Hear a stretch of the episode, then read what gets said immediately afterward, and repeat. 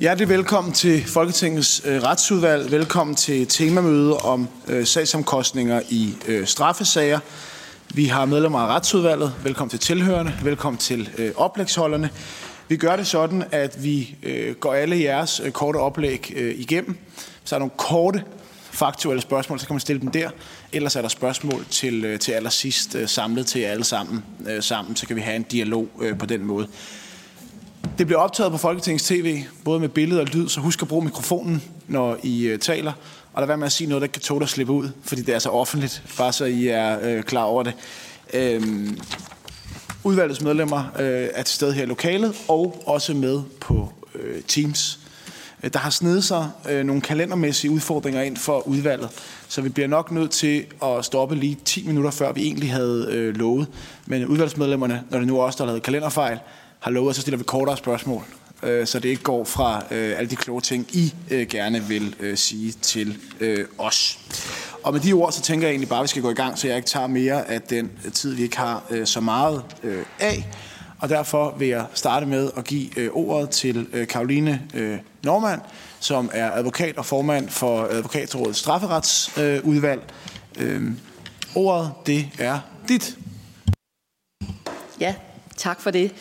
Og jeg vil øh, gerne indledningsvis øh, takke for invitationen til det her temamøde om sagsomkostninger i straffesager, fordi det er et øh, både meget vigtigt og et samfundsrelevant emne, som indeholder rigtig mange principielle og praktiske spørgsmål. Så jeg er selvfølgelig rigtig glad for, at I har taget det her emne op. Jeg øh, har forstået det sådan, at jeg i mit oplæg skal gennemgå både den relevante jura, men jo også, at jeg øh, undervejs i kraft af øh, den erfaring og viden, som jeg øh, har om det her, skal supplere med den håndtering, der er af de her regler i praksis. Altså hvordan domstolene og politiet og anklagemyndigheden håndterer bestemmelserne. Og det er sådan, at øh, domfældtes betaling af sagsomkostninger og straffesager, det er reguleret i øh, retsplejelovens kapitel 91, som indeholder en række forskellige bestemmelser af mere eller mindre finmasket karakter. Og jeg har øh, fået dem omdelt til jer, sådan, så man kan sidde og kigge med, hvis man skulle have lyst til det. Øh, det er ikke nødvendigt, men øh, nu ligger de i hvert fald hos jer. Jeg vil ikke gennemgå samtlige bestemmelser i kapitlet, fordi det er, ikke, øh, det er ikke nødvendigt, og det er også for omfattende. Men i forhold til de her drøftelser er, er der behov for kun at se på nogle af de lidt mere centrale regler og principper. Og det er sådan, at vi helt øh, grundlæggende i Danmark har vores hovedregel i retsplejelovens paragraf 1008, hvorefter at en domfældt i en straffesag skal betale sagens omkostninger. Så hvis man bliver dømt, så skal man altså betale. Omvendt har vi bestemmelsen i 1010 om, at han ikke skal afholde udgifterne, hvis han bliver frifundet. Og det er jo også intuitivt rigtigt, at man ikke skal betale, hvis man bliver frifundet, og det er også umiddelbart rimeligt, at man skal betale, hvis man bliver dømt. Men når der så alligevel er en grund til at ændre på reglerne, så skyldes det nogle forskellige forhold, som både er retssikkerhedsmæssige, men også og ikke mindst øh, samfundsøkonomiske og kriminalpræventive karakter. Det sidste, samfundsøkonomi og kriminalpræventivitet, det vil jeg ikke sige så meget om, fordi det ved jeg, at de næste oplægsholdere alle sammen vil komme ind på. Og jeg kan også godt tilslutte mig deres betragtninger. Det er mere de retssikkerhedsmæssige overvejelser i forhold til selve bestemmelsernes øh, anvendelse. Så tilbage til reglerne. Altså 1007 stykke 1, den siger, at øh, i straffesager som forfølges af en offentlig myndighed, så udredes omkostningerne af det offentlige med forbehold for, at øh, retten til at få dem erstattet. Og det betyder altså, at sagsomkostninger herunder øh, navnlig måske salæret til den beskikkede forsvar i første omgang afholdes af det offentlige. Den ordning er rigtig fin, fordi det betyder, at der ikke er et økonomisk mellemværende mellem øh, advokaten og klienten, fordi advokaten får dækket øh, sine udgifter hos det offentlige. Øh, advokaten fastsætter jo så, øh, eller det salær, der bliver fastsat af retten, det øh, fremsender man så til politiet, og så betaler politiet advokaten. Og det er en stor lettelse for klienten at vide, at vedkommende aldrig kommer til at skylde sin advokat nogen penge, øh, men muligvis politiet. Øh, og så har det også den sådan lidt mere øh, øh bi betydning, at øh, det øh, er med til at fastholde retten til det frie forsvarvalg, fordi øh, så er man sikker på, at man kan øh, få en forsvar. Der er ikke nogen advokater, der vil sige nej, fordi øh, vedkommende muligvis ikke kan betale. I den her forbindelse er det måske også lige vigtigt, at man er opmærksom på, at de sagsomkostninger, der er forbundet med forsvarssalæret, de, øh, de er ens i forhold til de advokater, der møder, fordi øh, salæret i straffesager de fastsættes af domstolene på baggrund af en vejledning, som bliver udarbejdet af de to landsretspræsidenter. Så alle advokater, uanset hvem de er eller hvor deres kontor ligger, de koster derfor i udgangspunktet klienten det samme. Så kan der være aftaler om, at man skal øh, viderelægge øh, rejseudgifter osv. Men udgangspunktet er det samme, fordi der er faste takster for retsmøder og fængselsbesøg. Så har vi bestemmelsen i 1007 A, som vedrører retsmøder, hvor sigtet udebliver uden lovlig forfald. Øh, og der pålægger øh, man altså vedkommende at erstatte de udgifter, som er medgået til behandlingen af de her retsmøder. Det betyder altså, at hvis, han, hvis en sag skal aflyses og udsættes på grund af forhold hos ham, øh, så skal han øh, afholde de her udgifter. Hvis retsmøder udsættes på grund af forhold hos domstolene, det kan være sygdom, det kan være lovligt forfald hos vidner øh, eller andre, anklagemyndigheden for den sags skyld, øh, så de udgifter, der er forbundet med de retsmøder, dem skal han sådan set ikke afholde. Nu siger jeg, siger han hele tiden, og det skal man selvfølgelig ikke øh, lægge noget i, bare at vi er helt enige om, at der er naturligvis også kvindelige og andre øh, køn øh, i, i de her sager. Så er der øh, bestemmelsen i 1008 om hovedreglen her om, at den dømte skal betale sagsomkostningerne, hvis han findes skyldig. Der ligger faktisk allerede en række begrænsninger i 1008 om, hvilke øh, sagsomkostninger han ikke skal betale. Øh, for eksempel fremgår det af stykke 2, at hvis øh, eventuelle undersøgelser har været rettet mod en anden forbrydelse end den, som han bliver dømt for, så har han ikke pligt til at betale de yderligere omkostninger, der er forbundet med det. Det kan for eksempel være, at der oprindeligt var flere sigtelser, dengang man efterforskede mod ham, og flere efterforskningsskridt. Han skal kun betale i udgangspunktet for de efterforskningsskridt, som i sidste ende medfører, at han bliver tiltalt og dømt for dem, selvom sagskomplekset indeholder rigtig mange udgifter.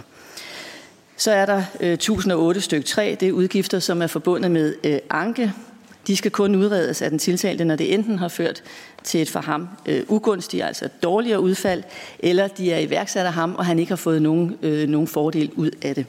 Det betyder med andre ord, at hvis domfældte anker, og resultatet bliver bedre, jamen så betaler statskassen omkostningerne, fordi så havde han jo til synligheden en god grund til at anke. Men hvis der derimod sker stadfæstelse eller øh, det, der er værre, øh, skærper, jamen så, øh, så skal han selvfølgelig betale for øh, den hovedforhandling, der har været i landsretten. Om det kan man lige sige, at, at det er faktisk ikke altid lige til at afgøre, om et resultat det er bedre eller dårligere i landsretten.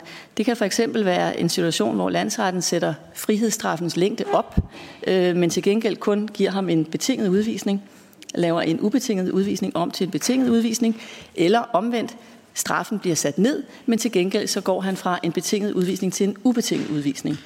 Og de overvejelser om, jamen, er det et dårligere resultat eller et bedre resultat, og hvem skal derfor i sidste ende afholde udgifterne, det er altså en, en vurdering, man overlader til landsretten. Så bedømmelsen af, om det her er sagsomkostninger, han skal betale eller ej i de her tilfælde, det afgøres af landsrettens vurdering af, om det er et gunstigere eller ugunstigere resultat, han har fået.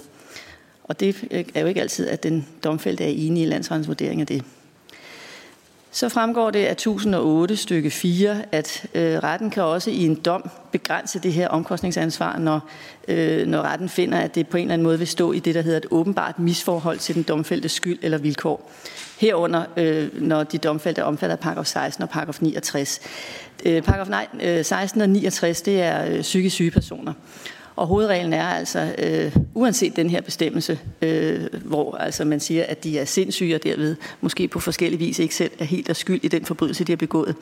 Øh, og også selvom man ved, at de aldrig får en jordisk chance for at betale, så bliver de sådan set som hovedregel dømt til at betale sagens omkostninger i de her sager.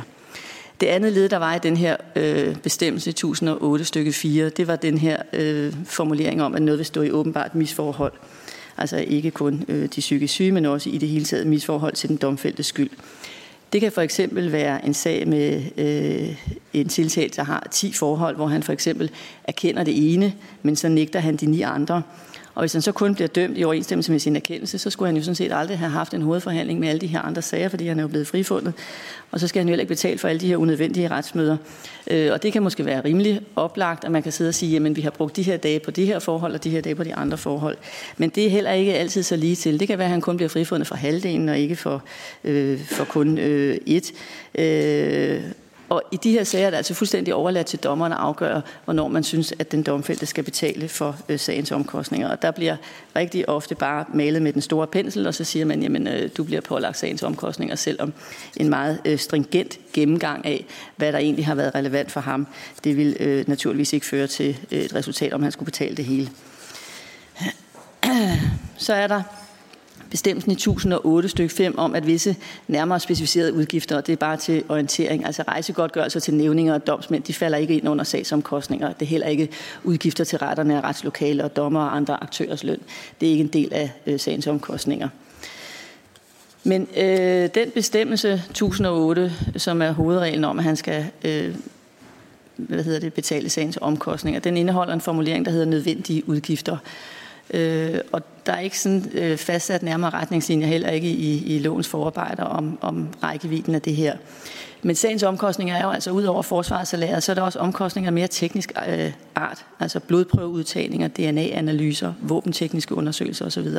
Men man kan jo godt spørge sig selv, hvornår er de her undersøgelser eller de her udgifter øh, nødvendige. Hvis en klient for eksempel erkender et drab ude på et gerningssted, han står med kniven i hånden, og politiet kommer, er det så nødvendigt, at man foretager en hel masse undersøgelser, eller skal han pålægges udgifter for en hel masse DNA-undersøgelser eller andre undersøgelser? Det spørgsmål står også sådan lidt uafklaret. Hvad er egentlig, hvad er egentlig nødvendigt for en efterforskning, og hvad er noget, man bare sådan lidt mere hovedløst øh, foretager sig i, i, i en eller anden øh, straffesag? Og så er der den bestemmelse i 1009, som øh, omhandler det spørgsmål, at hvis flere tiltalte dømmes for den samme handling, øh, så skal de hver især erstatte de udgifter, som hidrører for forhold, der alene vedrører dem. Det er jo også rimeligt. Øh, men med hensyn til andre omkostninger, så pålægger retten de enkelte deltagere udredet ind i forhold til graden af deres deltagelse bestemt andel. Øh, og det kan også være lidt vanskeligt at vurdere, fordi almindeligvis så vil flere dømte i den samme sag, de vil blive pålagt udgifter til retsmøderne, hvis de altså øh, dømmes, uanset om man har haft en større eller mindre andel i forholdet. Altså øh, den person, der affyrer en pistol mod en anden, som øh, bliver dræbt, han øh, får de samme udgifter som den person, der har ført en bil, selvom han måske ikke har affyret øh, skuddene, og dermed måske har haft en mindre andel i det, men han har jo siddet i samme øh, retsmøder osv. Så, videre. så selvom man har den her bestemmelse, så bliver den ikke øh, praktiseret øh, på den måde, og det kan der også være god grund til. Men der kan også være situationer, øh, det kan være en sag, øh, hvor der er flere tiltalte og flere forhold, øh, og sagen strækker sig over for eksempel 10 dage, der kan være øh, øh, to af dagene kan så have været anvendt til nogle forhold, som kun er relevante for en. Så hvis vi har en situation, hvor vi har 10 tiltalte, der sidder en person, som har nogle andre forhold, og dem har han krav på at få med, fordi retsplejeloven har bestemmelser om, at man har ret til at få afgjort alle sine sager på én gang. Så der sidder altså ni tiltalte og venter på, at han lige får en eller anden ekstra sag afgjort sammen med den her hovedforhandling, som er måske en større sag, de har sammen. Hvad skal de ni? Øh, skal de afholde udgifterne til det retsmøde, der er forbundet med, at deres advokater skal sidde der? Og så kan man sige, jamen behøver advokaterne overhovedet at sidde der? Det, det, øh, det, det er jo et godt spørgsmål, men systemet er ofte sådan indrettet, at man har ikke tid til at risikere, at der for eksempel er noget, der ikke kan gennemføres på de her dage, der kun vedrører den ene, og derfor så øh, beder vi de andre advokater, advokater om at blive væk. Nej, man beder advokaterne om at blive for det tilfælde, at vi alligevel kan fortsætte noget relevant med den anden, fordi man vil gerne have et vis flow i straffesager. Så derfor så sidder alle advokater altså der på standby for det tilfælde, at der må være noget, der er relevant. Men det bliver jo altså i sidste ende øh, som udgangspunkt pålagt øh, den domfældte med mindre dommeren igen meget nidkært sætter sig ned og siger, nej, øh, det skal de sådan set ikke betale for. Øh, der kan også være situationer med flere varetægtsarrestanter, som af forskellige grunde ikke kan sidde i den samme arrest. Det kan være bandesager eller sikkerhedsmæssige årsager. Man siger, at vi kan ikke have øh, 10 personer fra den samme sag siddende i den samme arrest. De skal fordeles ud over hele landet. Så får man simpelthen bare en besked om, at vi har i dag flyttet din klient fra Vestre Fængsel til statsfængslet Østjylland. Øh, og hvis sagen baserer i København, øh, og han har af samme grund valgt en advokat øh, fra København, så er der jo udgifter forbundet med, at nu skal advokaten jo rejse fra København til statsfængslet Østjylland, øh, for den, der er blevet flyttet til Østjylland. Øh, og han har jo ikke selv valgt at være den, der skal flyttes til Østjylland. Men det betyder, at øh, han for nøjagtigt den samme hovedforhandling får udgifter forbundet med, at advokaten altså skal rejse. Det kan være flere tusind kroner, en efterforskning kan strække sig over flere år, hvor man skal rejse frem og tilbage. Så kan han sige, at jeg har jo aldrig bestemt, at, at du skal øh, flytte dertil. Og hvis han vælger en advokat fra Østjylland, så skal han alligevel rejse til København under hovedforhandlingen. Og det øh, er også et, et emne, som øh, øh dommerne, selvom de godt kan se, at det kan være tusindvis af kroner, der er til forskel, så siger de også, at vi maler bare igen med en stor pensel, han må betale sagens omkostninger, herunder at han jo altså er blevet flyttet til statsfængslet Østjylland. Så er der den øh, bestemmelse om, at øh, sagens omkostninger, altså afgørelse af sagsomkostningerne, det bliver truffet i forbindelse med sagens øh, domsafsigelse. Altså så når afgørelsen bliver, eller når sagen bliver afgjort ved dom, så træffer, af, så træffer dommeren øh, bestemmelse om, hvem der skal betale sagsomkostningerne. Men i praksis så om, opgøres de samlede sagsomkostninger ikke på et, til et bestemt beløb ved hovedforhandlingens afslutning. Dommeren bestemmer bare, at den domfældte skal betale sagens omkostninger. Det eneste, man måske ved, det er forsvarssalæret, fordi forsvarerne bliver ofte bedt om, lige inden optagelse til dom, at fremsende deres, øh, deres øh, salærindstilling, øh, altså hvor mange fængselsbesøg har de haft osv., sådan så retten kan tage stilling til forsvarssalæret. Men de andre sagsomkostninger kender, øh, kender øh, dommeren ikke. De andre sagsomkostninger, det er jo for eksempel DNA-prøver eller våbentekniske undersøgelser osv. Dommeren ved ikke noget om rækkevidden af dem her. Jeg kan lige indskyde, at tolkning øh, er ikke en del af sagsomkostninger. Dem skal den domfældte ikke betale. Så problemet er altså, at vi har situationen, at en dommer bestemmer, du er blevet dømt, du skal betale sagens omkostninger, uden at man egentlig kender til omfanget af de her omkostninger. Man kender ikke beløbets størrelse, man ved ikke, hvad det er for nogle, øh, hvad det er for nogle øh, mulige øh, ekstraudgifter. Man har ikke nogen jordig chance for at vurdere, om de var nødvendige eller ikke var nødvendige. Øh, det er bare en, en beslutning, der bliver truffet på det tidspunkt. Det er jo så politiet, der i sidste ende øh, sidder og gør det op og siger, jamen der er foretaget de her, de her undersøgelser. Den opgørelse, den kan blive fremsendt øh, meget, meget senere i forløbet, altså lang tid efter de 14 dage, hvor man i virkeligheden har en frist til at påklage den her øh, beslutning om, at man skal betale øh, sagens omkostninger. Og på det tidspunkt, øh, der øh, er der øh, nok sket en række andre ting i den domfældtes liv, som gør, at han ikke nødvendigvis øh, vil forholde sig yderligere til det. Men det betyder altså, at han får den her regning, som ingen kender øh, størrelsen på eller arten af øh, på det her tidspunkt, uden en, en, som sagt, en chance for at forholde sig kvalificeret til det. Den sidste bestemmelse, jeg vil nævne, det er ikke en bestemmelse i retsplejeloven, det er en bestemmelse i vores øh, øh i menneskerettighedskonventions artikel 6 stykke 3, litra C, hvor der står, at enhver, der er anklaget for en lovovertrædelse, er berettiget til bistand af en forsvarer, som han selv har valgt. Og hvis han ikke har tilstrækkelige midler til at betale for juridisk bistand, har han ret til at modtage den uden betaling, når det kræves i retfærdighedens interesse. Så man har altså en udtrykkelig bestemmelse i konventionen om, at, at man har øh, ret til at modtage den her øh, juridiske bistand uden betaling, øh, hvis han ikke har øh, mulighed for at betale.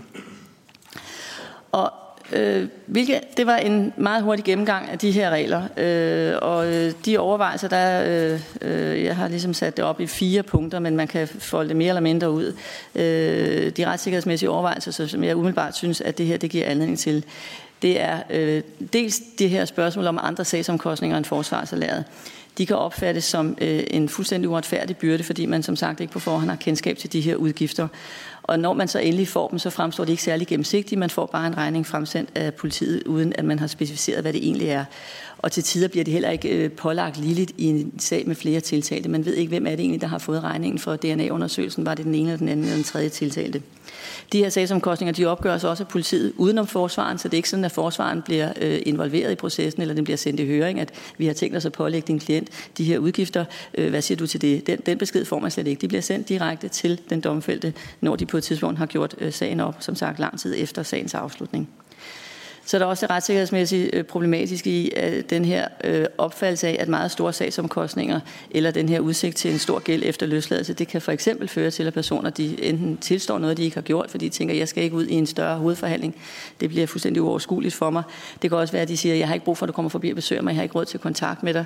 Øh, det kan også være, at de undlader anke, selvom de er utilfredse med et resultat, fordi det simpelthen er for dyrt og risikoen for, at de skal betale for de her sagsomkostninger, også selvom den måtte blive stadfæstet øh, det, det, det, den er simpelthen for stor.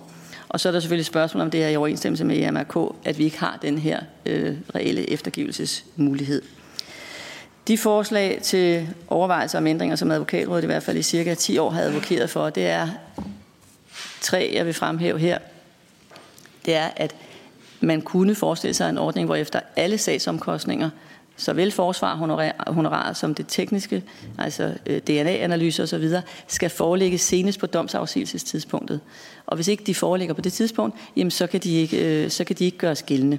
Det vil skabe et øh, klart og gennemskueligt system for den domfældte i modsætning til i dag så kunne man øh, overveje en ordning, hvor efter øh, øh, hvad hedder det, øh, sagsomkostningerne pålægges den domfældte ud fra en vurdering af hans øh, betalingsevne på domsafsigelsestidspunktet.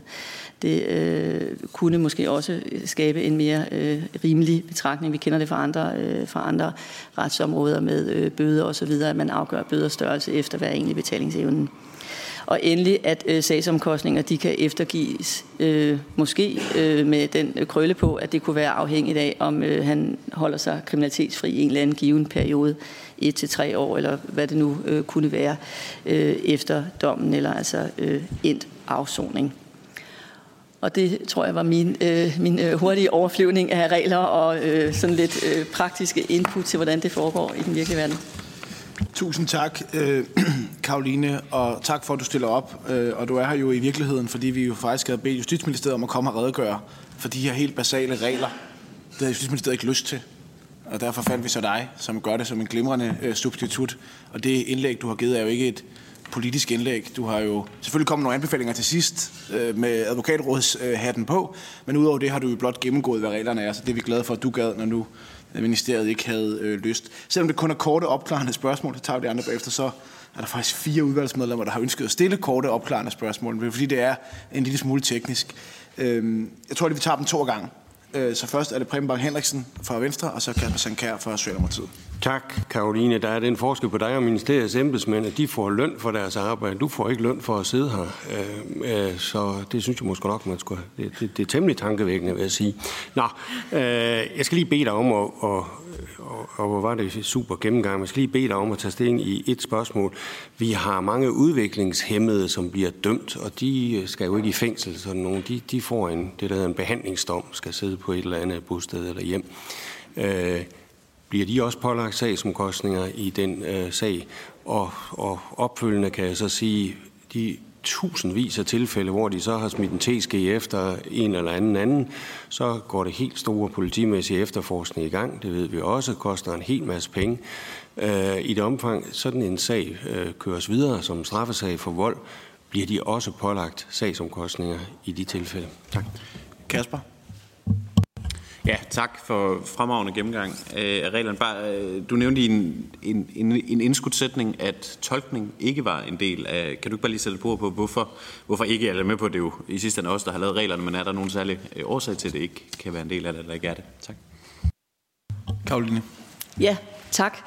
Øh, jeg kan sige i forhold til øh, Preben Bang Henriksens øh, spørgsmål om øh, sagsomkostninger i forhold til de udviklingshemmede, så er det sådan, at de i udgangspunktet også bliver pålagt omkostningerne, lige så vel som øh, de øh, sindssyge, selvom vi har den her undtagelse, men den bliver ikke praktiseret i virkeligheden.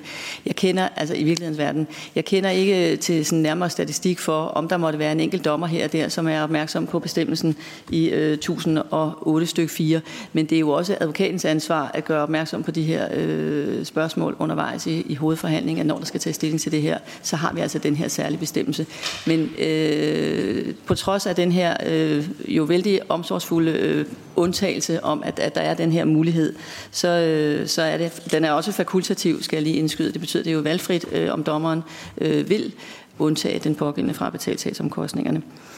Og med hensyn til øh, Kasper Sandkærs spørgsmål, så kan jeg sige, at øh, udgangspunktet er jo, at alle har øh, ret til en, en, en, en retfærdig rettergang, og det betyder blandt andet, at man kan forstå det, der bliver sagt. Så der er forskellige retningslinjer og direktiver, der bestemmer, at der er øh, et krav om, at vedkommende kan gøres forståelig og kan øh, forstå, hvad der sker omkring øh, sig i, i en hovedforhandling. Så det er simpelthen nogle helt principielle øh, problemstillinger, der er årsagen til, at det er sådan, at, at vedkommende ikke selv betaler for tolkning.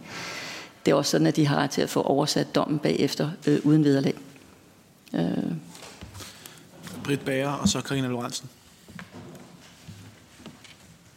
Ja, tak. Og tak for en rigtig god gennemgang. Øhm, jeg vil egentlig bare høre, har du et tal på, hvor mange øh, af, de, af de kriminelle, der egentlig får betalt de her penge tilbage? Fordi vi har en fornemmelse af, at der er et ret stort øh, efterslæb eller efterslæb, hvor det faktisk ikke er muligt for dem at betale tilbage. Så, så hvor mange bliver der egentlig reelt betalt tilbage? Karina Lorentzen. Det kan jeg svare på. Det er 50 millioner kroner ud af en samlet gæld på 4,2 øh, milliarder. Så det kan de ikke. Øhm, jeg vil gerne spørge, er der overhovedet nogensinde nogen, der har hvad hedder det, prøvet at anlægge en sag og få prøvet spørgsmålet? Øh, omkring straffesagsomkostninger, både i forhold til størrelsen og det her med betalingsevne? Ja, Tak øh, til øh, Britt Bager, kan jeg sige. Jeg, jeg tør ikke sige øh, svaret så nøjagtigt, men til gengæld så ved jeg, at udover Karina Lorentzen, så ved jeg også, at Annette Olsen kan svare ned i detaljer, så jeg tror, jeg vil sende øh, svaret videre til, øh, til hende. Øh, med hensyn til, øh, om der har været øh, ført sager, så kan jeg sige, at det har der. Øh, der bliver ført øh, sager ikke, ikke så ofte, fordi som man kunne forstå, eller som man kunne høre på mit indlæg, så, øh, så er det nogle gange nogle temaer, som først øh, opstår meget senere i forløbet, men øh, der bliver for det første rettet henvendelse til advokater, hvor man beder om at få agtindsigt i deres øh, salærindstilling, så øh, den pågældende kan finde ud af, hvad var det egentlig, øh, jeg betalte for, når jeg får den her regning fra politiet, hvor der bare står forsvarsalær sagsomkostninger. Altså, så kan de i hvert fald få øh, forsvarsalæret. Øh, men, øh, Øh, men der, er, øh, der, der bliver øh, kørt sager ved domstolene, men i, i hvilken udstrækning og øh, de forskellige resultater på de forskellige sager, det ved jeg ikke noget om, men jeg ved, at det bliver. Tusind tak, Karoline, for at gøre os øh, klogere på, øh, på, på det her emne.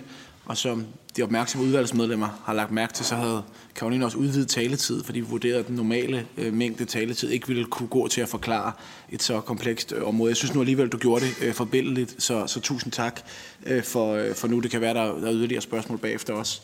Den næste, det er Annette øh, Olesen, der er øh, Ph.D. og lektor ved Aalborg Universitet. Og du kan jo blandt andet gøre os klogere på noget af det, der også blev spurgt om herind i forhold til tallene med, hvor meget bliver egentlig betalt øh, tilbage osv. Så, videre. så jeg vil bare give ordet til dig, Annette. Ja, og tusind tak. Øhm, jeg vil også starte med at sige tak for invitationen. Jeg glæder mig rigtig meget til i dag, øh, blandt andet fordi jeg har øh, forsket i det her, arbejdet med det her de sidste godt 10 år, så det er en stor fornøjelse at være her. Øhm, jeg fik at vide, at Gældsstyrelsen ikke kunne være. Det synes jeg selvfølgelig også var ærgerligt, så derfor så har jeg faktisk aftalt med Katja, at jeg skulle forsøge at finde lidt tal. Så det, det har jeg lavet en lille powerpoint over. Jeg skal jo starte med at sige, at jeg er forsker, og vi er meget, meget dårlige til at fatte os i korthed, så nogen som mig, og vi er også dårlige til ikke at have powerpoints. Så derfor så er der powerpoints, øh, og jeg har fået at vide, at der er lidt forsinket, så den kommer der. Øh, jeg kommer ikke til at gennemgå den slavisk, for det kan jeg slet ikke nå i forhold til den tid. Men øh, jeg vil gerne starte med nogle... Øh, nogle nedslag. Øh, jeg skal også starte med at sige, at jeg er her i forbindelse med en, en antologi, som kom her for et, øh, for et lille års tid siden, og jeg skal lave nogle nedslag i den, men jo heller ikke på nogen måde har mulighed for at gennemgå den slavisk. Nogle af de tal, som er væsentlige at, at hive fat i her, det er øh, først og fremmest, at der skete noget i 2017. I 2017 fik vi en øh, årlig rente på sagsomkostninger på 8,05 procent. Det betød, at man i løbet af en treårig periode faktisk fik tilskrevet øh, 662 millioner i, i den her gældstype. Og det betyder også, at vi tilbage i 13 havde en, en samlet gæld på sagsomkostninger på 2,2 millioner, og vi i dag har en på 4,4. Så en fordobling over en øh, syvårig årrække. Vi taler om øh, lige knap 81.000 skyldnere, Øhm, og så har jeg forgæves, eller ikke forgæves, men jeg har forsøgt at få nogle opdaterede tal i forhold til indbetaling og inddrivelse øh, årligt. Øh, men omvendt så er det også lidt svært at gøre, fordi det skal også være retmæssigt. Vi ved jo alle sammen, at Gældsstyrelsen har været øh, plaget.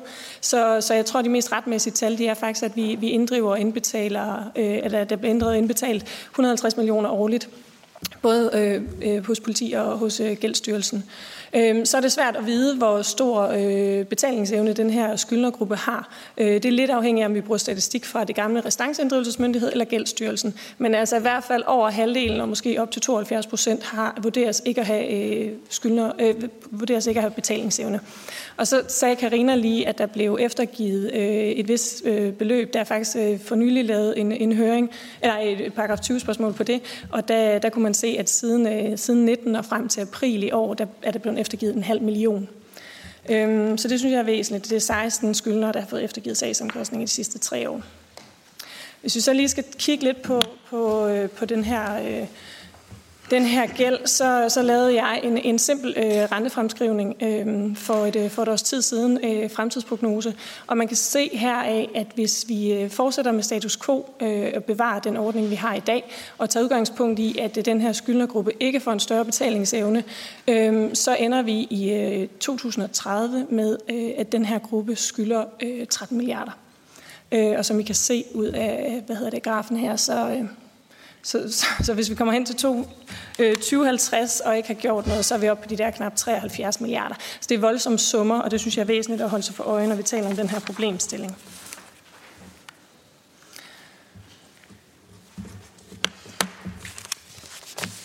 Så vil jeg ikke gå videre øh, ind i de her retlige retssikkerhedsmæssige perspektiver, som Karoline har på forblændende vis øh, bidraget med. Jeg vil, jeg, vil, jeg vil komme med en lille krølle, og det er bare for at være provokerende, men du sagde så, så fint, at, øh, at øh, domsfælde kun skulle betale øh, anke, hvis de selv øh, ankede, øh, eller hvis øh, udfaldet ikke, øh, hvad hedder det, tale imod den.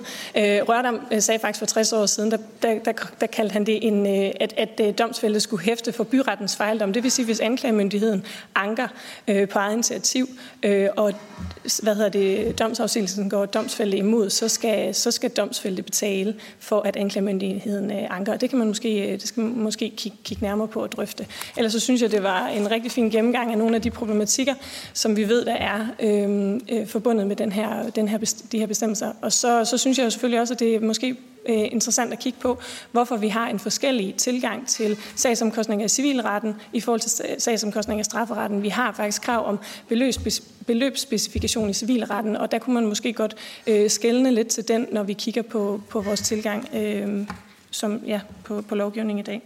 Så ganske kort om det. Så vil jeg... Øh, så vil jeg måske også lige knytte en anden kommentar. Nu er det jo ikke alle, der var til det sidste øh, temamøde, som øh, Preben Bang øh, Henriksen kom til til sidst, og der problematiserede han det her med, at, øh, at øh, fodlænge faktisk sidder og bliver vurderet øh, ved øh, Kriminalforsorgen, og man kan også måske problematisere det her med, at de nødvendige øh, omkostninger for ud, ud over forsvarssalær faktisk øh, sidder og bliver vurderet ved politiet. Så den her forvaltningsmæssige afgørelse øh, kan man jo problematisere på flere niveauer, kan man sige. Der er en masse ting, vi ikke ved øh, om den her problemstilling, øh, og vi har, Karolina har været inde på, på ret mange af dem, og, øh, og du har også været inde omkring øh, MRK, og der synes jeg i hvert fald også, det er, det er væsentligt lige at holde sig for øje, at vi faktisk aldrig har fået prøvet, hvorvidt den her lange systematiske inddrivelsesproces af gæld vedrørende sagsomkostninger blandt ubemidlede skyldner øh, strider mod den europæiske menneskerettighedskonventions øh, forpligtelser og garantier. Og det, kunne jo, øh, det er jo i hvert fald øh, også relevant øh, set ud fra et retsstatsligt øh, perspektiv.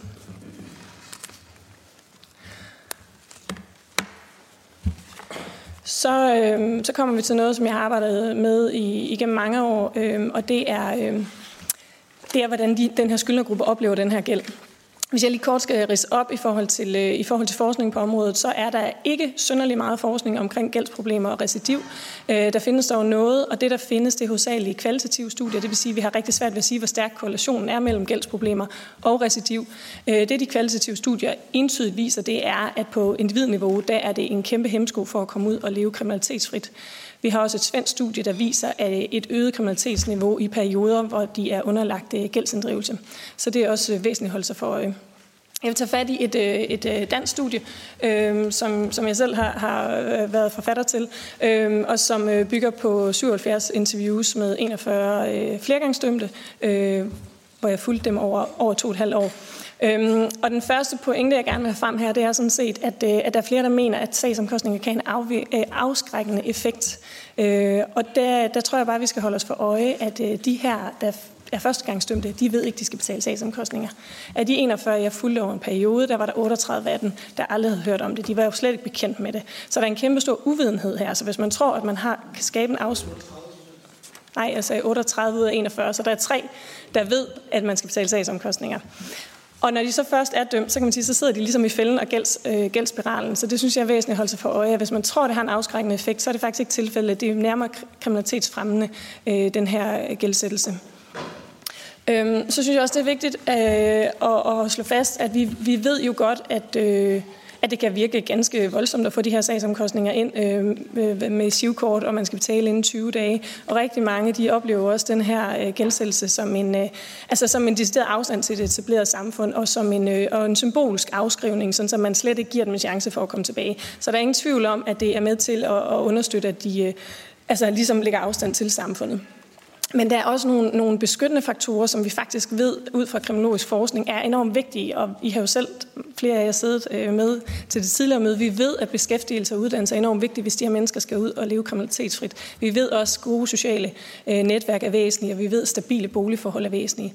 Og der må man sige, at når vi kigger på, på gældsættelse, hvor sagsomkostninger er en kæmpe stor del af den her gældsættelse af de, af de dømte, jamen der har det en kontraproduktiv indvirkning på de her beskyttende faktorer. Øhm, og vi ved jo godt, og det siger lidt sig selv, at øh, hvis man har en skemalagt øh, dag på arbejde eller, eller på, øh, hvad hedder det, eller i uddannelsessystemet, så, øh, så er sandsynligheden for, at man begår kriminalitet bare des mindre. Men øh, som, som situationen er i dag, så, så er det faktisk sådan, at når man så kommer ud og får et job, hvis man er heldig at få et job, trods straffeattest og så videre, hullet CV, så, øh, så får man gjort indhold, og det betyder, at rådighedsbeløbet for de dømte, der skylder til sagsomkostninger, svarer nogenlunde til det, man kan få på offentlig forsørgelse. Og så er det økonomisk incitament til at tage skeen i en anden hånd og vælge den rigtige vej og etablere sig kriminalitetsfrit. Det er det, det, er det svære. Øhm, jeg har ikke tid til at gå ind i, i de andre øh, hvad hedder det, beskyttende faktorer, men I må endelig, endelig spørge mig øh, bagefter. Øhm, så en anden ting, jeg også gerne vil øh, slå fast, det er jo, at når vi snakker om den her, øh, den her gældsættelse, så, øh, så rammer det kun dem, der lever kriminalitetsfrit. Altså det rammer dem, der rigtig gerne vil ud og gøre det rigtigt, gerne vil ud og leve kriminalitetsfrit og være hvad hedder det, skatteydere. Alle dem, der er aktive kriminelle, de bliver ikke påvirket af den her gæld, for de går under radaren. Så det synes jeg er enormt væsentligt, når vi, øh, når vi taler om den her, øh, den her bestemmelse, at øh, den her uformelle straf, som man måske kan være så fræk at kalde det, i hvert fald bliver, det bliver den oplevet som, den rammer altså kun dem, der, der gerne vil øh, det etablerede samfund. Den springer fint over, for den har jeg allerede været inde på. Øhm, så bliver jeg også bedt om lige at, at påpege, hvad løsningen kunne være, for det er noget af det, vi skriver om i, i antologien. Og der kunne man jo blandt andet kigge øh, mod vores nabolande, som vi ynder at sammenligne os med. Man kunne også inddrage betænkningen, vi har til at ligge fra 2014, øh, hvor der var et meget repræsentativt udvalg, der netop sad og kiggede på den her ordning. Og, øh, og både ud fra et ressourcemæssigt øh, perspektiv, men også ud fra et resocialiserende perspektiv, øh, gik ind og, og, og problematiserede t- øh, tilstanden øh, og, og kom med nogle anbefalinger. Og de anbefalinger, som udvalget kom med, byggede sådan set øh, på nogle sådan rimelig præcise, Karolina har faktisk været inde på, på nogle af dem, men den ene ting er, at, øh, at øh, de anbefaler, at man kun skal øh, hæfte for forsvarssalær. Og det er selvfølgelig for at komme om ved de her problematikker ved, vi ved faktisk ikke, ved de andre nødvendige omkostninger dækker over altid. Øhm, de anbefaler også en betalingsevne model, øh, hvor dem, der har betalingsevne, de skal betale. Dem, der ikke har betalingsevne, de skal ikke betale. Dem, der så kan betale, de skal betale det, de kan i en toårig periode, og hvis man ikke øh, når at betale alle sagsomkostningerne af, jamen så skal, så skal de eftergives. Øhm, og man sagde så også, at hvis man laver en øh, betingelse om en kriminalitetsfri periode for at kunne eftergive de her penge, øh, ja, øh, de her penge så, øh, så kan det faktisk øh, stride mod øh, det resocialiserende, den resocialiserende gevinst. Og så en væsentlig ting er så også, at de gik ind for, at man eftergav de allerede pålagte sagsomkostninger til de skyldnere, øh, der var uden betalingsevne. Fordi, som vi hørte om øh, i det tidligere indslag også, så er det rigtig ofte de samme mennesker, der kommer i fængsel. Så, øh, så det er anbefalinger fra betænkningen givet videre herfra. Og så vil jeg bare lige slutte, jeg ved godt, tiden garanteret i af sted, øh, med at sige, at vi har jo ingen samfundsøkonomisk analyse af, hvad sagsomkostninger betyder. Øh, det har vi ikke, men i betænkningen er der lavet en opgørelse, hvor man mener, at man cirka vil gå glip af 35 millioner årligt, fordi man forventer, at man kan inddrive hos dem, der har en øh, betalingsevne. Øh, og i den der cost-benefit-diskussion, øh, de, de så også har, der, der, der mener de faktisk, at det er gunstigt, fordi man kan motivere folk til at betale, hvor de nu faktisk øh, fuldstændig bliver blottet for incitament, og rigtig mange af dem kan ikke afdrage på hovedstolen. Det, de ikke holder sig for øje, men som jeg synes er væsentligt, det er selvfølgelig, at vi også kan mindske kriminaliteten. Vi kan reducere øh, antallet af ofre. Vi kan højne øh, antallet af skatteydere øh, ud fra gruppen af straffet, og så kan vi også reducere det ressourceforbrug, som der er til administration af den her opgave. Tak. Tusind tak, Annette. Husk at slukke mikrofonen. Og så vil der helt sikkert også være spørgsmål til det øh, efterfølgende, når vi øh, kommer til den store øh, spørgerunde. Den næste, der skal have ordet, det er øh, Christian Breum, der ikke fra et, øh, et Ph.D. eller et advokatsynspunkt, men fra øh, den oplevede virkelighed vil give et indspark øh, til, øh, til diskussionen her. Så Christian, over dit. Ja, tak. Og tak for invitationen. Øh, det er lidt øh, svært at komme efter Nette Olsen, fordi hun siger jo faktisk nærmest alle de ting, som jeg godt kunne tænke mig at sige. Så hvad hedder det, men jeg skal gøre mit bedste. Øh, jeg hedder Christian Breven. Jeg er 36 år og er gift med min kone og bor sammen med vores fire børn. Øh, jeg har været kriminel gennem 20 år indtil jeg blev løsladt i maj måned 20. Øhm, jeg har 15 afsoninger på CV'et og et hav af varetægtsfængslinger. Og det har selvfølgelig kastet en masse gæld af sig. Jeg øh, skylder cirka 2 millioner til, til gældstyrelsen. Så hvad hedder det, det er alt i øh, ja, sagsomkostninger, øh, øh, bøder, øh, alt i den dur. Øh, og øh, nu er jeg så kommet ud på arbejdsmarkedet. jeg arbejder i en ungdomsklub. Jeg er ved at studere til pædagog. Og jeg får selvfølgelig lavet et lønindhold til, som Annette Olsen også snakker om. Og øh, det gør mig til resten af livet. Så hvad hedder det, øh, jeg sidder faktisk med en, øh, med en livstidsdom. Så hvad hedder det, øh, en økonomisk livstidsdom. Og det kunne selvfølgelig være rigtig rart, hvis man kunne finde en løsning på det. Øh, og så det her med, jeg, jeg bliver jo ligesom faktisk dunket oven i hovedet. Øh, og det vil jeg også komme til resten af livet. Øh, om 10 år, når, når jeg er ude på arbejdsmarkedet, jeg er færdiguddannet, så hvad hedder det, øh, jamen så når jeg kigger på min lønseddel, så vil jeg jo stadig se, at jeg, havde, at jeg har en fortid som kriminel. Øh, det kunne selvfølgelig også være rart at, at få gjort op med det. Øh, skal de sige, at der er ingen klynkeri herfra. Jeg tager min straf, jeg har taget min straf. Øh, så hvad hedder det... Øh, men det kunne selvfølgelig være fint, i stedet for at kigge på min fortid, og så kunne fokusere lidt på min fremtid. Øh, jeg forstår udmærket godt dem, som tænker, øh, han er kriminel, eller tidligere kriminel, og han har selv stiftet gælden. Øh, men der vil jeg selvfølgelig håbe, at man kan se et lidt bredere perspektiv, og, og, og ligesom altså, se fremad, og, og, og, og give de folk, der, der virkelig gerne vil, give en chance, du ved, ikke? Øh, der er masser af muligheder. Nu kom Annette Olsen selv ind på, at vi kunne kigge mod vores, øh, på, mod vores øh, naboland.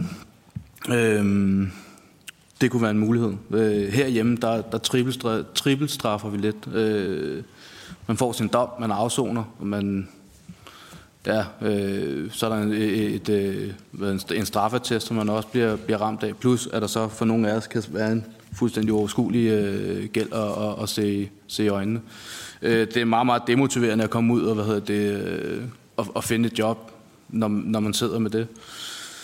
Øh, Ja, jeg har egentlig ikke øh, så forfærdeligt. Altså, jeg, jeg tror på, at hvis, vi, hvis der kunne findes en løsning, så tror jeg på, at, at, at det ville skabe meget færre genganger i de danske fængsler. Øhm, netop det her med, at, at man, jamen, kommer ud og, og er på arbejdsmarkedet, det har givet mig meget øh, at, at være en del af det, og det tror jeg egentlig også på, at det vil gøre med, med, med mange andre. Øh, hvis man nu havde en toårig periode, hvor man betalte af, og måske stadigvæk øh, gik til tilsyn i, i, i tre år yderligere, eller et eller andet skulle op og vise nogle lønsedler, eller gøre et eller andet, jamen så er du faktisk væk fra kriminaliteten i fem år.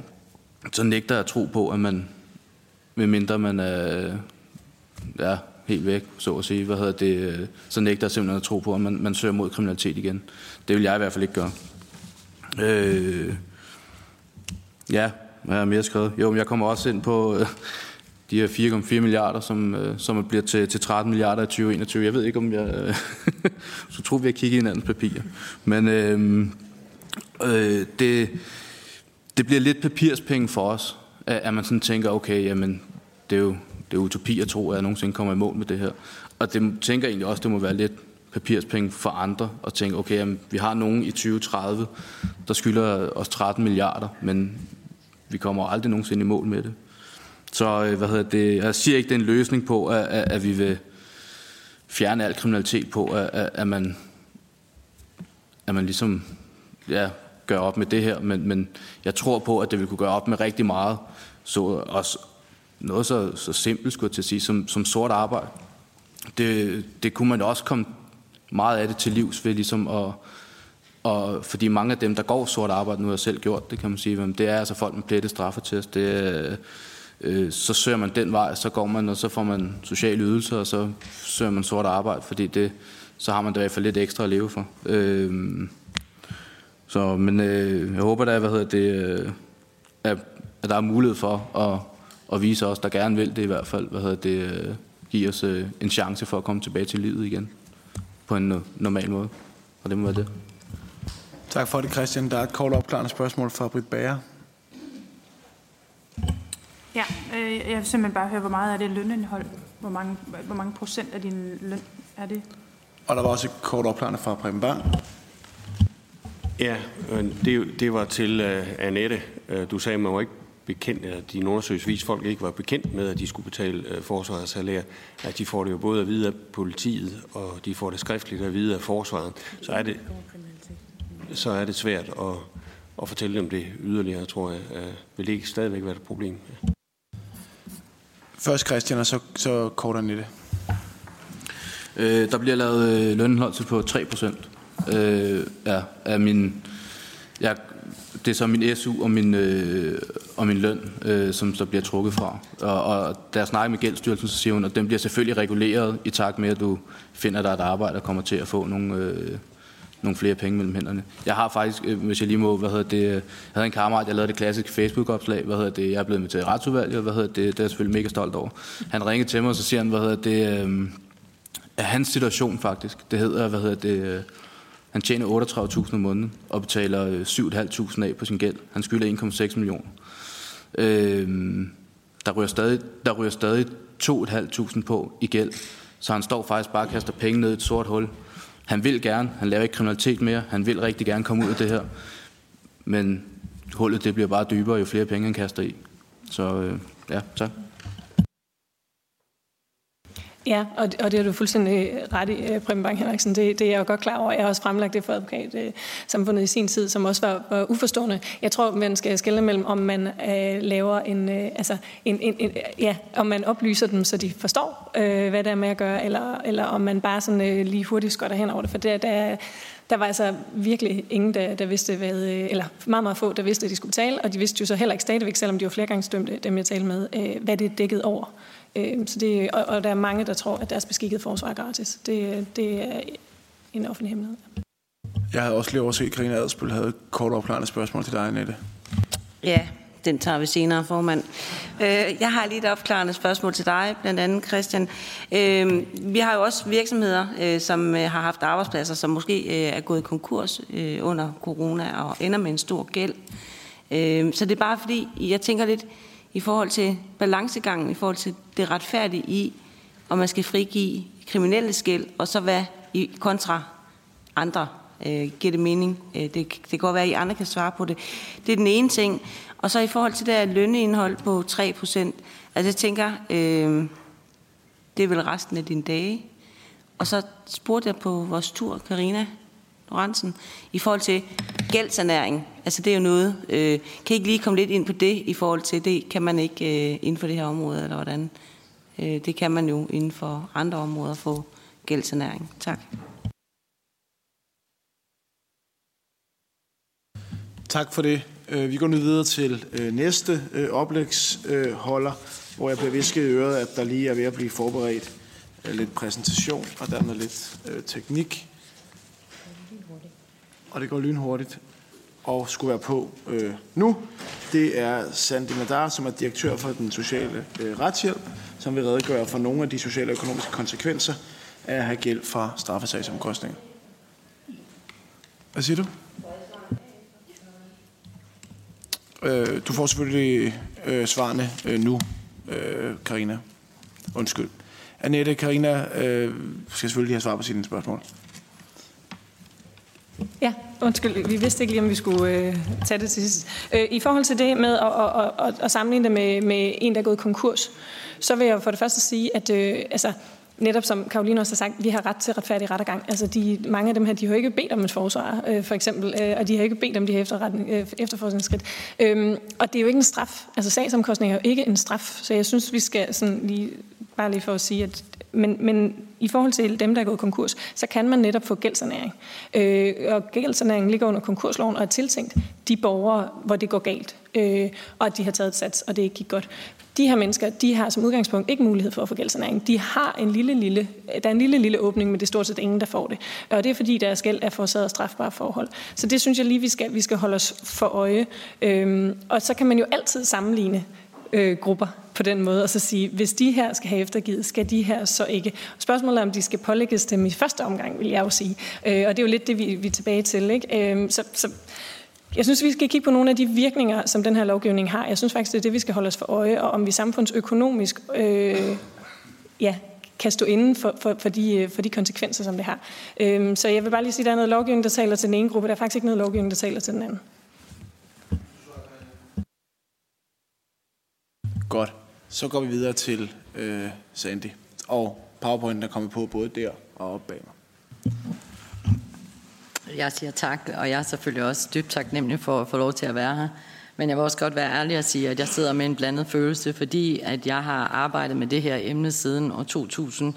De første mange år, der arbejdede jeg med det på gadeplan, hvor jeg selvfølgelig så konsekvenserne af unge, som prøvede at komme ud af kriminalitet og i uddannelse på arbejdsmarkedet, som sad fast, ikke kun på grund af straffetesten, men også på grund af sagsomkostninger. Øh, I takt med at jeg blev ældre, så fik jeg stiftet den sociale retshjælp i 2007, og sagsomkostninger er den allerførste mærkesag, vi havde. Det skal også siges, at, at organisationen startede med at være for tidligere nuværende kriminelle, øh, men så kom der en finanskrise, som gjorde lige pludselig, var vi åben for alle. Men det er bare for at sige, at det her det er et af vores allerdybeste mærkesager. Øhm, og det er det, fordi at vi ser dagligt i vores arbejde konsekvensen af, at der er pålagt de her sagsomkostninger.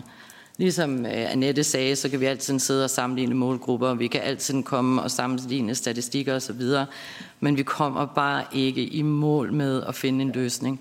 Det skal ikke være nogen hemmelighed. Karina og jeg havde et møde, et officielt møde for to år siden, hvor jeg spurgte hende, om vi ikke lige kunne sætte os ned og finde ud af, hvad skal vi egentlig gøre med sagsomkostninger. Kommer vi nogensinde videre i mål? Jeg ved ikke, om du kan huske det møde, men det var sådan lidt, fordi Karina har jo også været aktiv i det her felt i mange, mange år. Og der blev vi selvfølgelig enige om, at nu måtte vi tro på det igen og give det den sidste chance. Og det er så også, hvorfor jeg sidder her i dag, fordi at igen skal jeg sidde her, jeg bliver 49 lige om lidt, skal jeg være 70, når vi sidder igen og diskuterer, om vi skal fastholde sagsomkostninger eller ej. Fordi der er lavet så mange rapporter og undersøgelser, og folk som dig, som har stået i pressen og alle mulige steder og fortalt om konsekvenserne. Jeg kan hive flere tusinder, tusinder og tusinder sager op fra mit arkiv, selvfølgelig kun x antal år tilbage på grund af GDPR, men resultatet er det samme. Jeg stoppede, det skal ikke være nogen hemmelighed, for et par år siden med at lave gadearbejde, og dem, der kender mig, ved, at det var det sværeste for mig overhovedet, fordi det hele min identitet. Men jeg kunne bare ikke stå med flere, som vi havde gravet ud af misbrug og kriminalitet, og de var begyndt at få børn og alt muligt andet, men alligevel så kunne vi bare ikke komme videre på grund af, at lønindholdet kom.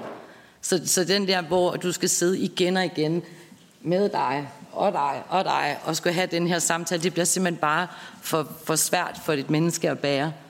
Og der, da renten så kom oveni, den var jo bare med til at eksplodere, fordi nu var der jo bare slet ikke nogen mulighed for at komme ud af det her. Og der skal jeg indrømme, der valgte jeg lidt at læne mig tilbage og sige, det er jeg ked af, jeg kan simpelthen ikke mere, jeg kan ikke, jeg kan ikke rumme det her mere. Så får jeg en opringning i 2009 for en af de drenge, jeg har fulgt i rigtig mange år. Han er helt gradfærdig, fordi, som dit eksempel også, han betaler så godt nok kun 3800 af om måneden, men han havde kun lavet en kriminel handling. Han var ikke det, vi vil betegne som kriminel. Men den ene kriminelle handling gjorde, at han vil aldrig nogensinde kunne komme ud af sin gæld. Og der er bare, vi bliver simpelthen nødt til at gøre op med os selv, hvad er det, vi vil opnå med det her. Man lavede tilbage i 70'erne en diskussion omkring afsoningsomkostninger, som også var. Der fandt man jo ud af, at man lavede alle mulige flotte udvalg, hvor man blev enige om, at det er jo med til at fastholde folk i kriminalitet. Men jeg forstår ikke, og det er det samme, jeg har argumenteret, ikke siden 70'erne, der var ikke begyndt endnu, der er lige født, hvad hedder det, men selvfølgelig siden jeg professionelt øh, begyndt med det her arbejde, har det jo blandt andet været en af de øh, basale argumentationer, hvordan kan vi sidde og være i tvivl, når der er sad udvalg tilbage. Det er de samme og, hvad hedder det, argumentationer, der er, når det kommer til sagsomkostninger. Jeg kan komme med eksempler på, hvor mange gange vi har prøvet at søge gældsernæring, det ikke har lykkes. Jeg kan komme med eksempler på, hvor mange gange vi har prøvet med de mest fantastiske advokater i Danmark på at finde ud af, om man kunne få eftergivet noget, ikke eftergivet, men få diskuteret de her sagsomkostninger retten. Det er ikke lykkes en gang. Vi skifter praktikanter to gange om året i vores organisation. Hvis det var, at, at jeg lige kunne få tid, jeg kunne finde måske 50 rapporter, som netop siger det samme hvor det er interviews, som siger, at vi kommer ikke ud af det her. Jeg sad så lidt desperat i morges, fordi at... Øh, okay, der, okay. Undskyld, du havde jo sagt til mig... Sorry. Han sagde til mig, vær tålmodig, det tager lige lidt, inden at du... Ja. Okay, sådan. Jeg kørte lige et helt powerpoint igennem. Bam, bam, bam. Yes, okay, og hvordan kommer jeg så tilbage? Nå, men i hvert fald, jeg sad i morges og tænkte, hvordan skal vi, altså hvad er det magic words for at få jer til at forstå, at vi bliver nødt til en gang for alle at sætte os ned og finde en løsning på det her. Og jeg vidste, at Annette ville komme med nogle fine tal. Jeg var sikker på, at Karoline ville komme med nogle fine tal. Og jeg ved jo, hvad Christian siger, så det er jo også nogle dejlige fine tal. Men så tænkte jeg, at måske ville det hjælpe, at vi, nu tør jeg ikke røre den igen, ups, at hvis vi lige fik, kom så, sat nogle tal på. Fordi at Annette mindede mig om, at efter det her møde, så får I jo tilsendt de her PowerPoint, så det er jo ikke fordi, jeg vil gå det igennem mere nu. Men jeg tillod mig meget hurtigt at lige at lave et par slides i håbet om, at når I sidder for jer selv, at I lige prøver at kigge på, hvad det vil sige. Nu er det så en kontanthjælpsmodtager, men det er jo fordi desværre, der er mange i den her målgruppe, der ender på kontanthjælp. Og så er der et andet eksempel på en lønmodtager, øh, netop sådan, så I kan få set, hvor det er den her store forskel er, hvorfor det er, de fastholdes i ofte kriminalitet, sorte penge, ryger tilbage til misbrug, ryger tilbage til at slå på konen, ikke fordi du gør det, hvad er det, men, men alle de der ting, som vi jo har brugt så mange ressourcer på i samfundet for at til dem til at lade være med. Hvad er alle de sociale indsatser, hver psykiatrien, alt muligt andet, hvis det er, at når vi står i sidste ende, så er det det her, der gør, at vi ikke kommer videre. Og for at sætte igen også flere tal på rent i et dejligt perspektiv, fordi som du sagde, Annette, grafer det er altid godt. Jeg blev nødt til at stjæle dem for Annettes bog, fordi at jeg kunne ikke lige finde dem på mit eget brev. Men der kan I se, at for den her kontanthjælpsmodtager, som eksemplet I kan se i, i det her PowerPoint er, der er taget udgangspunkt i en gæld på 200.000, hvis der, og der er jo tydeligvis ofte ikke et rådighedsbeløb at betale af på, og det betyder jo over en øh, udvikling på 20 år, så en gæld på 200.000 op på en million. Så igen er spørgsmålet, hvad er det, vi prøver at opnå? En af de ting, som jeg altid siger, når jeg får nye praktikanter, som sidder derovre, hvad hedder det, når vi snakker om sagsomkostninger, det er jo netop det her med, at hvem er det, vi, vi, vi fastholder de her sagsomkostninger for? Er det vores retssikkerhedsfølelse? Fordi, som jeg siger til dem, hvis du går hjem og spørger og fortæller mor og far om, om de konsekvenser, der er for dig, hvor svært det er for dig at komme tilbage på arbejdsmarkedet, uddannelsesmarkedet, alle de der problemer, vil din mor og far så stadigvæk synes, at sagsomkostninger er vigtige, og vi holder fast i? Det er sådan nogle ting, vi bliver nødt til at spørge os selv, og jeg er desværre ikke hverken kriminolog eller forsker eller noget som helst andet. Jeg er blot hende, der har brugt 20 år af sit liv på at sidde med flere, flere, flere, flere, flere tusinder. Mange, mange, mange tusinder og siddet og sagt det samme, og prøvet at, at, at puste håb ind i, velvidende, at jeg har, du har jo en livsdom ved siden af.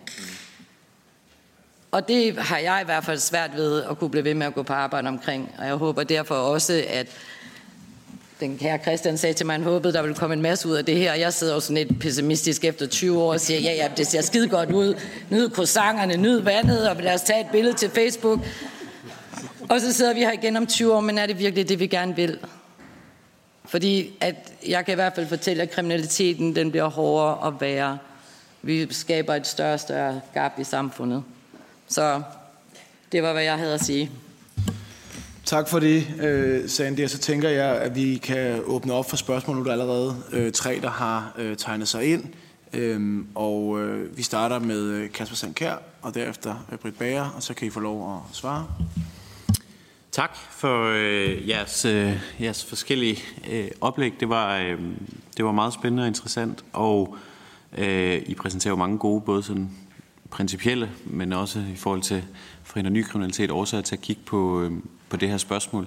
Øh, bare som en kommentar, altså det er jo klart, det der står på den anden side øh, af det, øh, er jo selvfølgelig spørgsmål om at sige, hvis ikke Øh, det er de dømte, der skal betale sagsomkostningerne. Så er det jo så alle de borgere, der holder sig inden for lovens rammer, der skal betale øh, for sagsomkostningerne. Og så kan det godt være, at regnestykket på den lange bane viser sig, at det måske i virkeligheden er en meget god forretning for skatteborgerne, men, men det er jo det, også synes jeg, også principielle spørgsmål, som også ligger under det. Men, men, men jeg synes, I har præsenteret rigtig mange gode både konkrete forslag og, og, og overvejelser til at se. Jeg havde en, det er sådan også bare lidt et opklarende spørgsmål, som jeg måske tænker, enten Annette eller Karoline kan spørge på, men, men kan svare på, men jeg forestiller mig, at sagsomkostningerne jo vel også afhænger af, hvad det er for en type af kriminalitet, der er tale om. Altså noget af det må vel være mere komplekst end andet, kræve flere retsdage, kræve flere øh, undersøgelser. Altså kan I måske sige lidt om, at det, altså kan man sige, hænger, hvor mange sagsomkostninger man har pålagt, hænger det også sammen med, hvor lang øh, fængselsdommen er, eller altså hvor har vi de der sammenhæng i, øh, hvad, hvad det er, der, der er afgørende for, hvor, hvor stort et beløb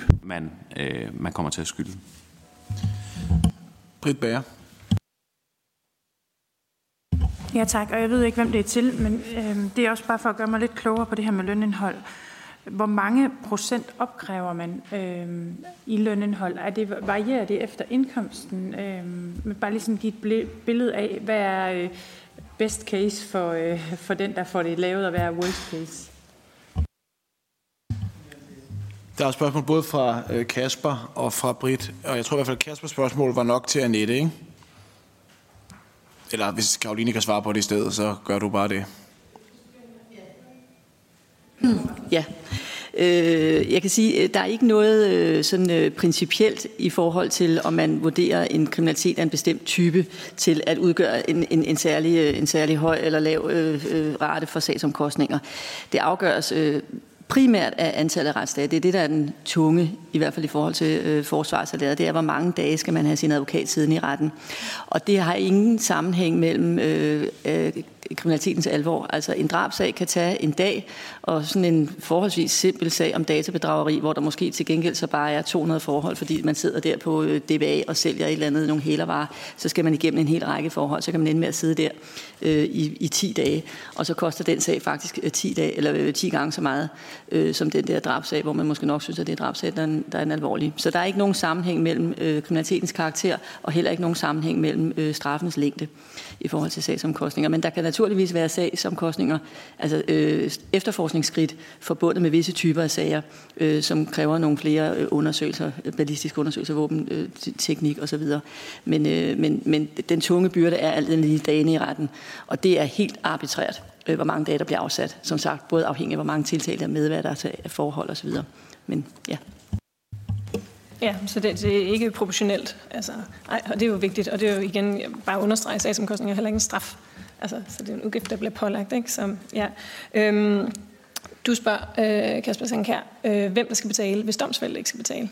Og der kan jeg jo ikke lade være med at sige, at borgerne betaler jo i forvejen. Altså statskassen ligger ud, og jeg præsenterede tallene. Øh, vi, får, øh, vi får cirka 150 millioner ind, når gældsstyrelsen kører, øh, er på højtryk. Ikke? Øh, og, øh, og vi vil få, altså de vurderer, øh, den, det udvalg, øh, der har været fremlagt betænkningen i, i 14, at vi vil få cirka 100 millioner ind, øh, plus det løse, øh, hvis, vi, hvis vi laver en betalingsevnemodel. Så, så man kan sige, at differencen er ikke så stor. Hvis man så ovenikøbet øh, lægger til, og der mangler vi jo en samfundsøkonomisk analyse, men hvis vi så lige skal bare tage det for gode varer, vi har sagt, så, så kan vi jo godt regne med, at der er nogen, der stopper med at begå kriminalitet. Der er nogen, der lader være med at være for, på overførselsindkomst. Der er nogen, der stopper med at, at lave sort arbejde, fordi det kan betale sig rent faktisk at gå på arbejde og få en registreret indkomst. Og så kigger vi også på, på, på offerstatistikker osv. Og, så videre, ikke? Så, og der er også noget med, at hvis vi forsøger hele tiden at inddrive gæld hos nogen, der ikke har betalingsevne, så koster det også. Og det er jo i bund og grund bare penge ud af vinduet. Så jeg tror, den der diskussion om, det er jo ikke fordi, at de her mennesker, altså vi plejer at kalde det øh, fantasimilliarder eller en fiktiv gæld, fordi det er jo ikke, hvis vi fjerner sagsomkostninger i dag, er det jo ikke fordi, I skal ud og finde 4,4 milliarder. For de eksisterer jo ikke. Det er bare noget, vi leger. Så det skal vi holde fast i. Altså den pris, det kommer til at koste for samfundet, spørgsmålet er, om vi ikke i overvejende grad allerede betaler den som samfundsborger. Så det synes jeg bare, vi skal altså have for øje. Øh, det, jeg synes, det er vigtigt. Øh, og, øh, og så i forhold til Britt Bæres spørgsmål om... Øh, om lønindhold, altså så er der simpelthen sådan en helt, øh, en helt fast øh, tabel, øh, et tabeltræk, så afhængig af, hvor meget du, og Sandy hun kan fortælle meget mere om det, fordi det er det, det, er det de sidder og, og rådgiver omkring. Men øhm, Altså så afhænger det simpelthen af, hvor meget du tjener. Så jo mere du tjener, jo mere trækker de. Og du kommer ned til et rådighedsbeløb, som er fastsat af gældstyrelsen, som svarer nogenlunde til en øh, kontanthjælpssats. Og det er derfor, jeg siger incitamentet, som du også siger, Christian, det økonomiske incitament ved at gå på arbejde, tage en uddannelse og få et arbejde, er, er relativt beskedent. Ja, det må du gerne. Det er fordi noget, der også er vigtigt at huske på, det er, at man har jo typisk ikke kun sagsomkostninger, så der er jo ikke tale om, at man kun skylder nogle sagsomkostninger, som der er 3%.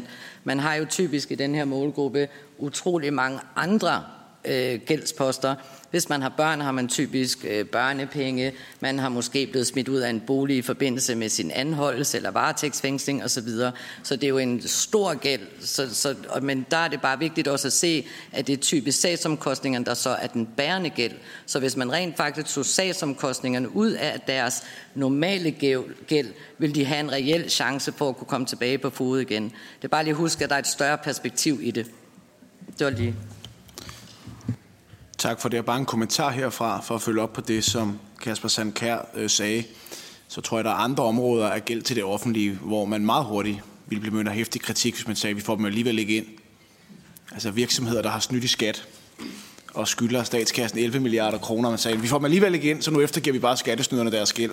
Så det, det, der er bare også det andet element med, og vi ser det jo fra en helhedsbetragtning, og også ud fra et, et retssikkerhedsperspektiv. Og det, det tror jeg også bare, uden at jeg skal uh, lægge ord i munden på Kasper, at det var det element, Kasper forsøgte at få ind i, øh, i, i samtalen. Så er det Karina havde øh, markeret Karina Lorentzen først, og derefter Karina Adspøl. Jeg har i virkeligheden tre spørgsmål. Det første er, kan I bekræfte, at vi er noget nær det eneste land i Europa, der håndterer straffesagsomkostninger på den måde, vi gør? Øh, det andet spørgsmål er øh, til dig, Christian, fordi at øh, måske kom det ikke sådan helt tydeligt frem, øh, hvilke andre konsekvenser det har at have så stor en gæld. Jeg tænker på det her med, at man kan ikke eje en bil, fordi øh, selvom man skal bruge den for at transportere sig til et job, øh, man kan ikke købe et hus, øh, fordi man har gæld, som jo er meget almindeligt i Danmark, kan man sige.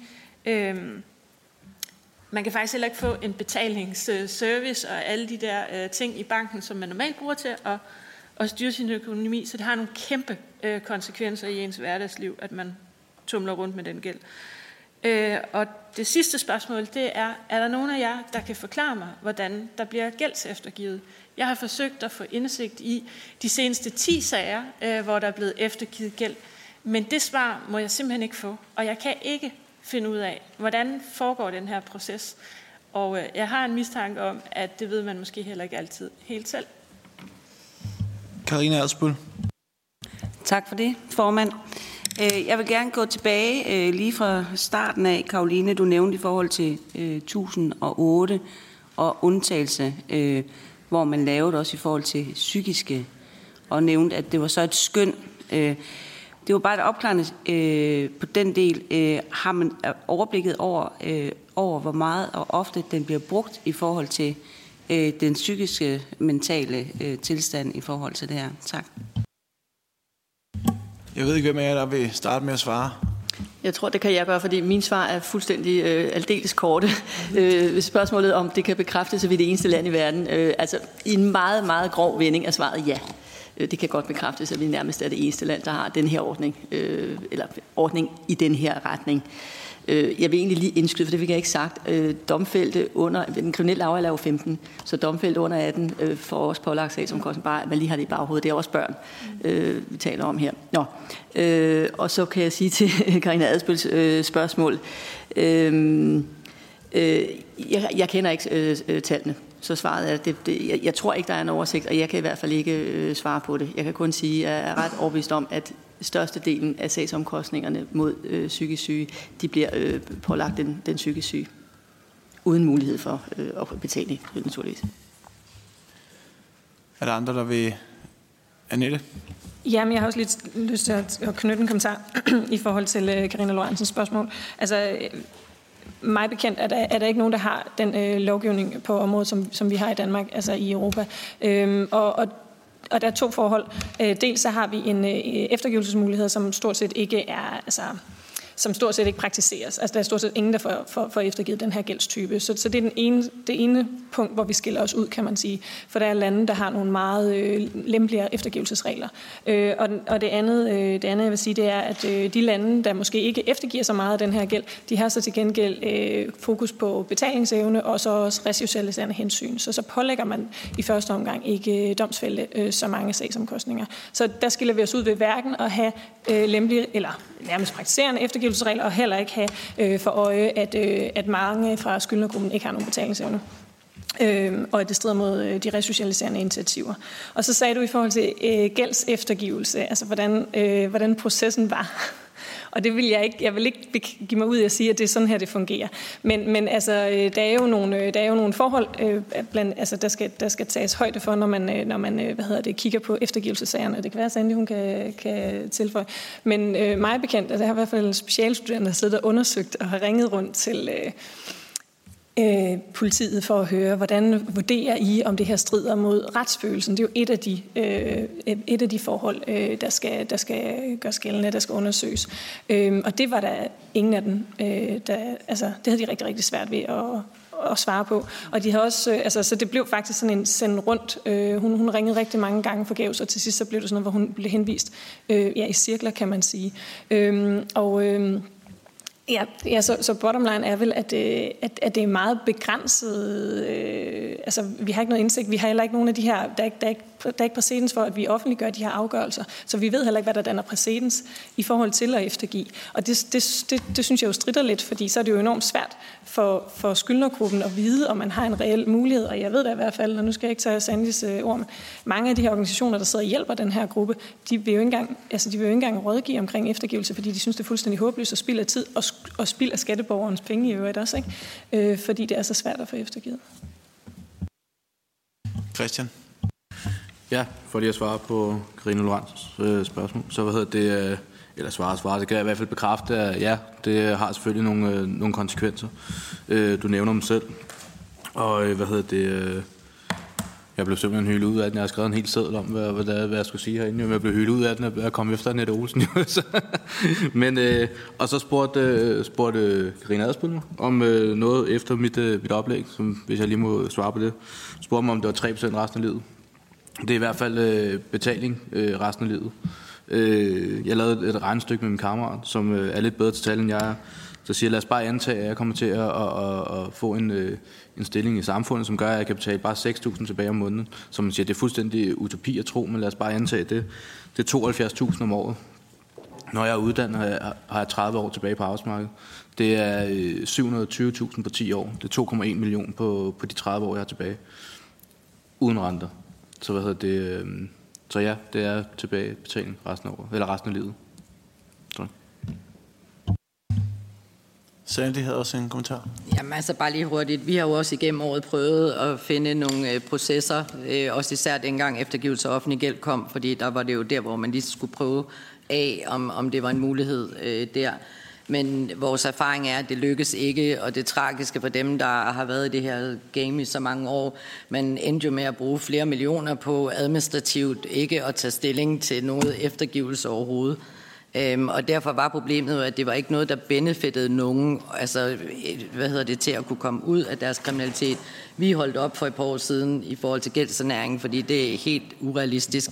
En gang imellem får vi en sag, som måske kan, øh, men nej. Så der er ikke noget håb øh, i forhold til at få den del af, medmindre vi gør noget. Det er op til os her. Så der er ikke noget, Karina. Vi har prøvet i mange år. Der er ingen gennemsigtighed.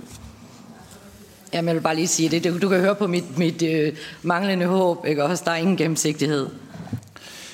Tusind tak for øh, den måde, I besvarede udvalgets øh, spørgsmål på, og også tak til både Sandy, Christian, Annette og Karoline for jeres øh, indlæg.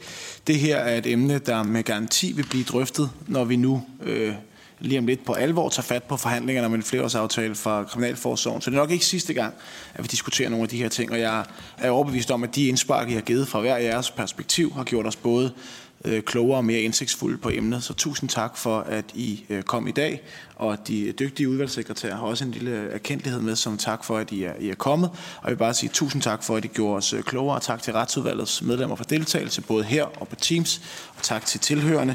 Og hermed så afslutter vi temamøderne for retsudvalget i dag.